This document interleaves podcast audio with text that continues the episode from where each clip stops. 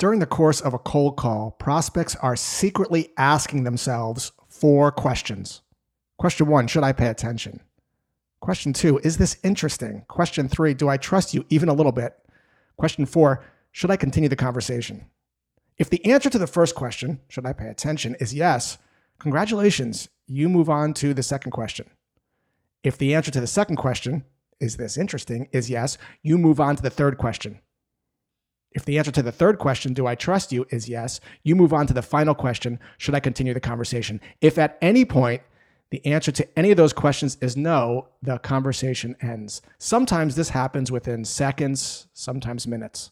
So how do you stack the odds in your favor for getting a yes to each of those questions? Let me tell you a story. Several months ago, I got a killer cold call from Kendra over at Gravy Solutions.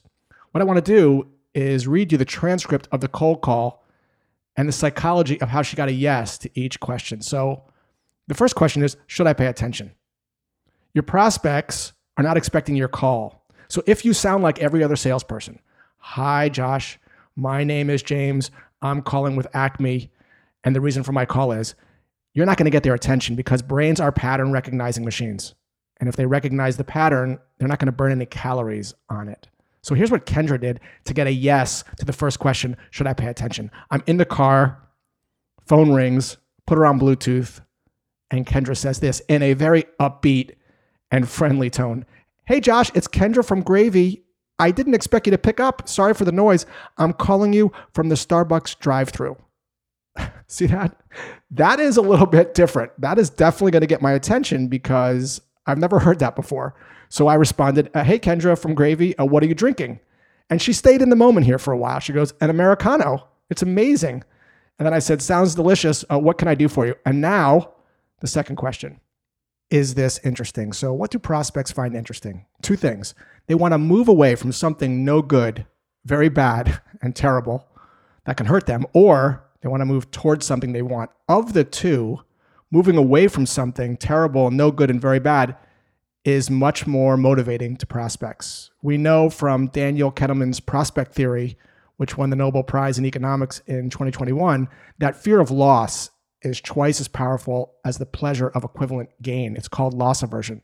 So listen to what Kendra does to twist the knife on me losing something, in this case, revenue.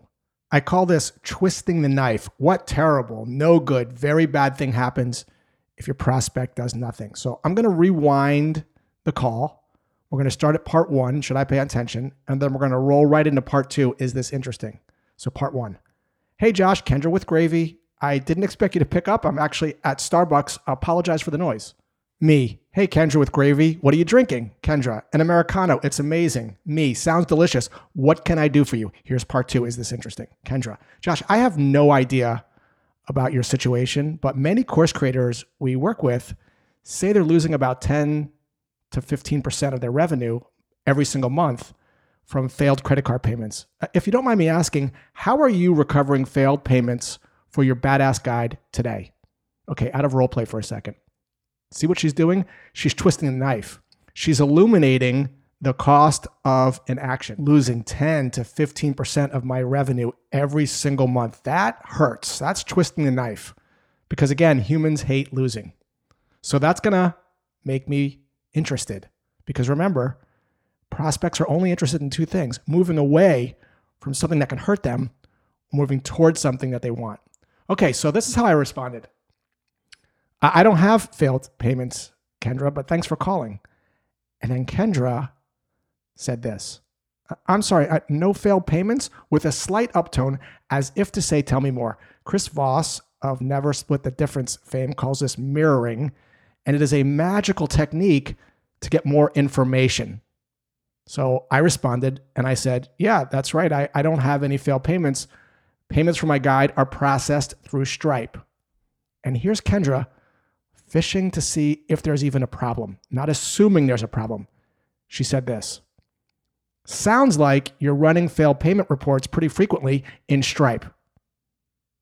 Chris Voss calls this labeling. What she's doing is she's taking an educated guess as to my current situation. Here's the interesting thing about labels.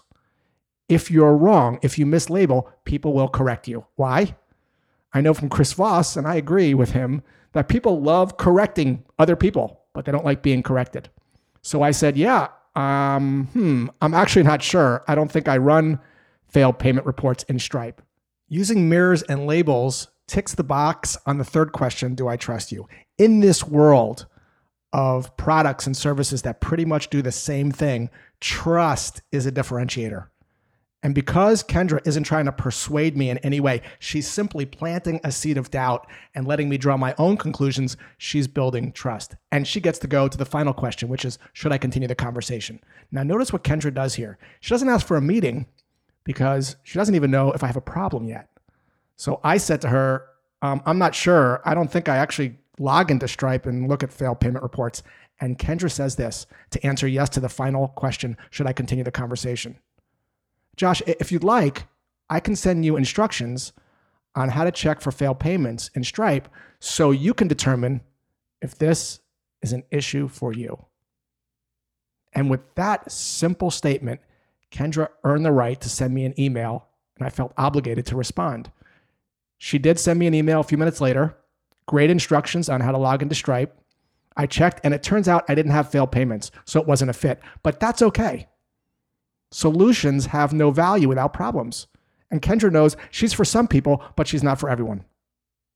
Knowing how to talk with prospects who have very little interest in talking with you is a good skill to master. But you can't do that with that traditional cold calling approach that's focused on persuading.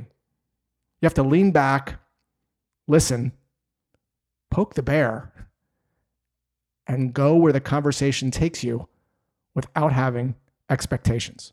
To get better at starting conversations with skeptical prospects, check out my Poke the Bear cold calling course at josh braun dot com slash shop.